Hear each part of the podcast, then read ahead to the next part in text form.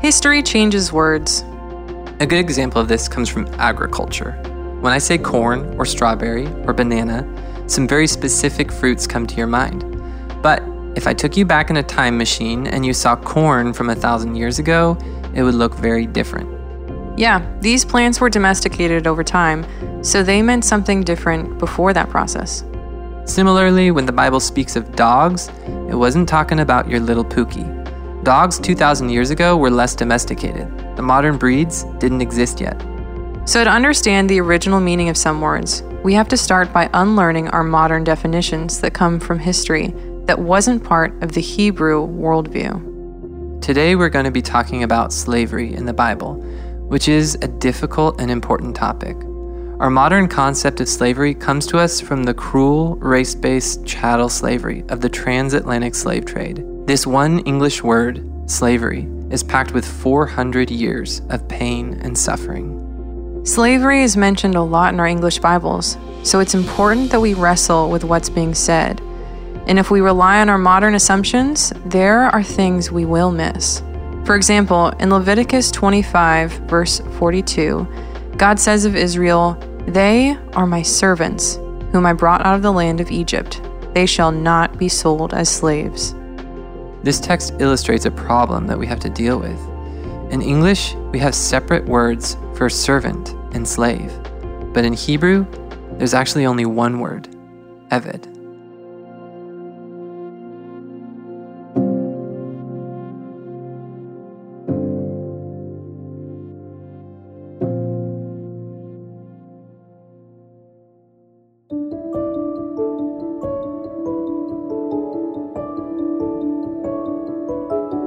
In 1611, the Bible was translated into English for the first time. The King James Version translated Eved as servant every time with only one exception. They only translated Eved as slave once. Other Western translations followed a similar schema. The old German translation didn't have a single occurrence of the German word for slave, and the same was true for Spanish and French. But then, the transatlantic slave trade took hold of the Western world. Chattel slavery corrupted the church in many ways, and as the years passed, Western nations began translating Eved as slave more and more until it was used well over a hundred times. Translators drew connections between the Eved of the Bible and their chattel slavery as a means to justify and normalize slavery. But countries further east didn't usually do this. Like in Hungarian, they just used the same generic neutral term the whole time. They didn't switch between servant and slave. So let's start with a clean slate and ask what did Eved really mean to the Hebrews? Eved was a relational word that meant something was dependent on their relational partner in some way. We see Eved used to describe prophets, Israel, Levitical priests, and worshippers of the Lord. We also see it used to describe military captains, common soldiers, and sometimes even inanimate objects. Yeah, it was a pretty generic word that had to do with working for someone or serving someone. In fact, it's used more than 800 times in the Hebrew Bible, and only about 15% of these are translated slave in modern translations. In the beginning, before the fall, we see that God created humans to avad the earth, the verb form of Eved. We were to serve the earth itself, and what that looked like was going to be extending the garden and cultivating the ground. The person we were really serving was the Lord, because the earth belongs to Him. That's right, and we were created dependent on the Lord. But He also made us to rule with Him. So Genesis 1 describes God as giving man and woman the authority to rule the earth and the animals. Serving God meant ruling in His name. But humans sinned.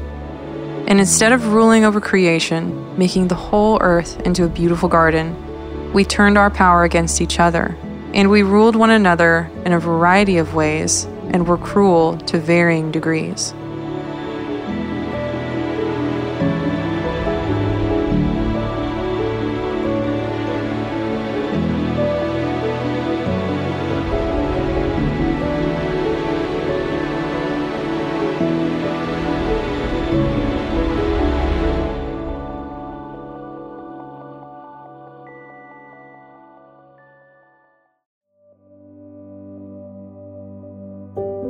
Before we can really understand what it meant to be an Eved, we need to remember what the ancient world was like. In Mesopotamia, less than 10% of people lived in cities. 90% of the economy was agriculture. There was no fertilizer, no irrigation, and no mechanical farming. Everyone worked in agriculture, and societies barely produced enough extra food to support a few specialty trades. In modern times, we forget how perilous life was. You couldn't just go to the grocery store if you were hungry, or get a job in a career that interested you. You had to cultivate food, or you would have nothing to eat. And if you ran out, or your crops failed, you might starve. And because of the harsh realities of that world, serving someone was common. Most families were one crop failure away from poverty, and crops often failed. And if your crops did fail, then what? Is that when you might sell yourself and become an Eved? Well, yes and no. If Israel actually followed God's law, that would never have been necessary. God says in Deuteronomy 15 that if a fellow Israelite ever becomes poor, everyone should lend him whatever he needs and charge no interest. The Lord even says that debt should be forgiven on the Sabbath year if he can't repay it. And it actually goes as far as to say that you're guilty of sin if you refuse to lend to your brother just because you think he won't repay you. So, if God's people helped the poor that way, no one would ever become an Eved, because the poor would always be able to borrow what they need without charge. And we see elsewhere that it was never God's ideal for people to serve as Eved. The Lord destroys Egypt for enslaving Israel. In Amos 2:6, he threatens to judge Israel because they were practicing slavery. In Deuteronomy 23:15, God tells Israel to protect those who were fleeing slavery. So slavery was not what the Lord wanted, no matter what it looked like. And throughout history, slavery has existed in a wide variety of forms. The least extreme is something we might call indentured servitude.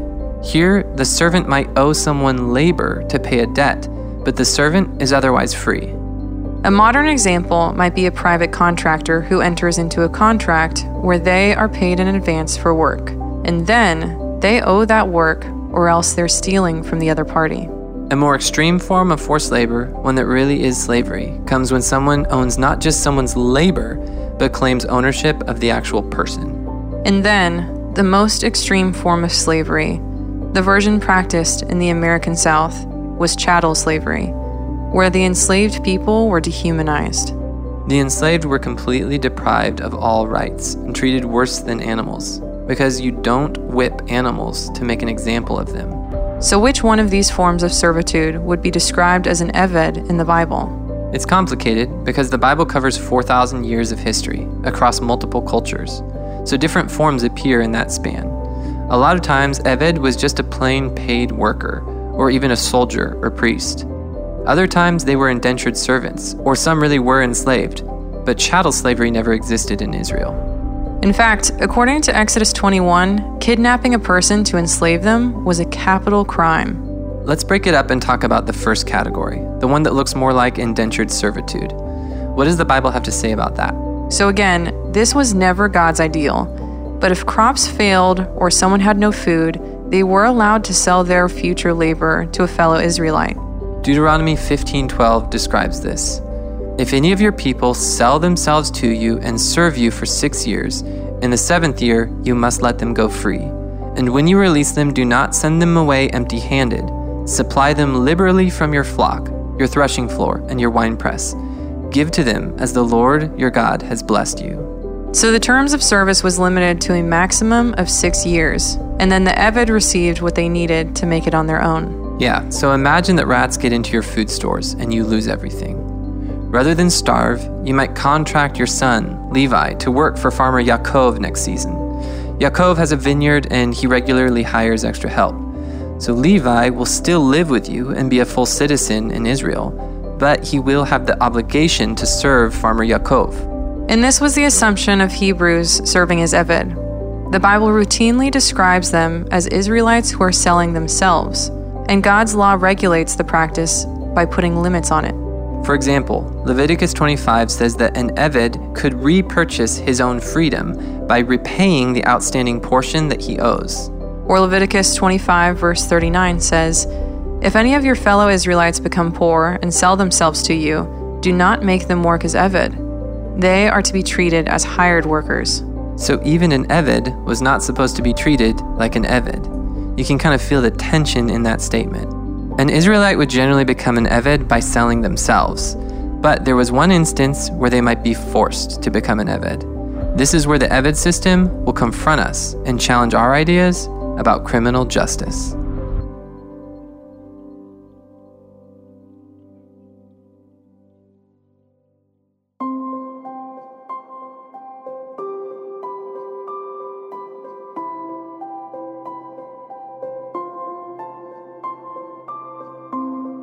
As we mentioned, 90% of the Israelite economy was subsistence agriculture.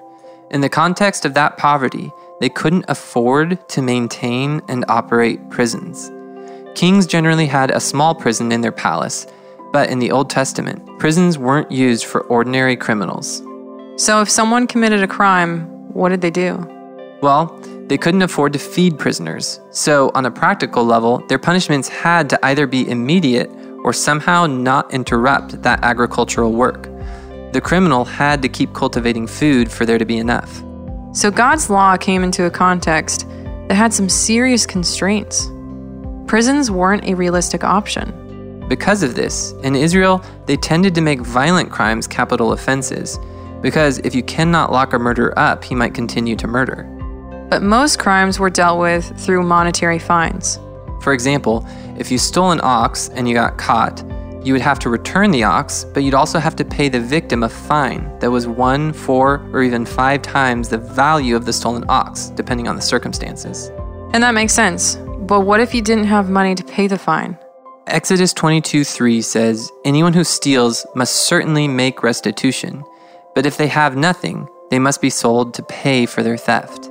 So, the Eved system was used in criminal justice as an alternative to prisons. Yes, and that's where we see that the Eved system was actually far more compassionate than our current prison system. So, in Israel, rather than being consigned to a prison cell, a thief would be forced to work to repay his fine. The maximum sentence was only six years. During his sentence, he would be treated as a hired worker, provided basic needs, and then, when his sentence was complete, he would be provided a startup package to get him back into society.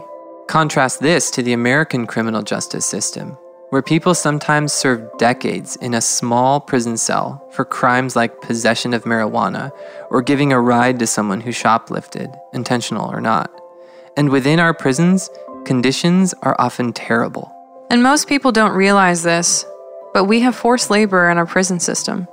Hundreds of major companies use prison labor, which is compulsory and often pays less than one cent an hour. And when our prisoners are set free, they are often given a cold reintroduction to society. In fact, they often owe fines and fees that are garnished from their wages, and they have trouble finding work because of their criminal record. The Israelite system was far more rehabilitative to the criminal. So the Lord didn't want anyone to be an Eved. The whole system was a way to deal with poverty and criminal justice in a difficult context. People weren't supposed to commit crimes, and the poor were supposed to be cared for. But because God knew his people wouldn't always follow these commands, he also bore with their Eved system by placing constraints on it. Micah 4 4 shows what God really wanted, as it depicts every person owning their own vine and fig tree. God tells Israel to allow the poor to pick food from any field, to glean the edges. The poor were supposed to be protected. It reminds me of when Jesus said that God allowed divorce in the Torah not because it was his ideal, but because he knew their hearts were hard and they would divorce either way. So he regulated the system. Yes, God's law in the Torah is not his highest ideal for life on earth. It comes after the fall of humanity into a particularly difficult context and it was triage, emergency measures to stamp out and restrain evil in that context. Some laws in the Torah do showcase the Lord's real intentions, his ideal, and others make allowances for the hardness of people's hearts. Jesus later makes it clear that God's highest law is summarized by God's command to love. Jesus took the Torah and pointed it right at the people's hearts and affections, showing that God was really after their heart transformation not just a checklist of do's and don'ts. The Lord created humans to serve him from hearts full of love. But we rebelled, and rather than serving God and ruling the earth, we tried to rule each other. Knowing that people sin, God made concessions with the Eved system, putting up guardrails. And even these guardrails, never mind the actual ideal, challenge the heartlessness of our justice system. Knowing that God's aim was for us to love Him and love our neighbor made in His image, the term Eved invites us to consider what it looks like for us today to love our neighbors, particularly those within our criminal justice system and those in cycles of debt and poverty. We'll leave with a quote from Isaiah 49, verse 3. And he said to me, You are my Eved, Israel, in whom I will be glorified.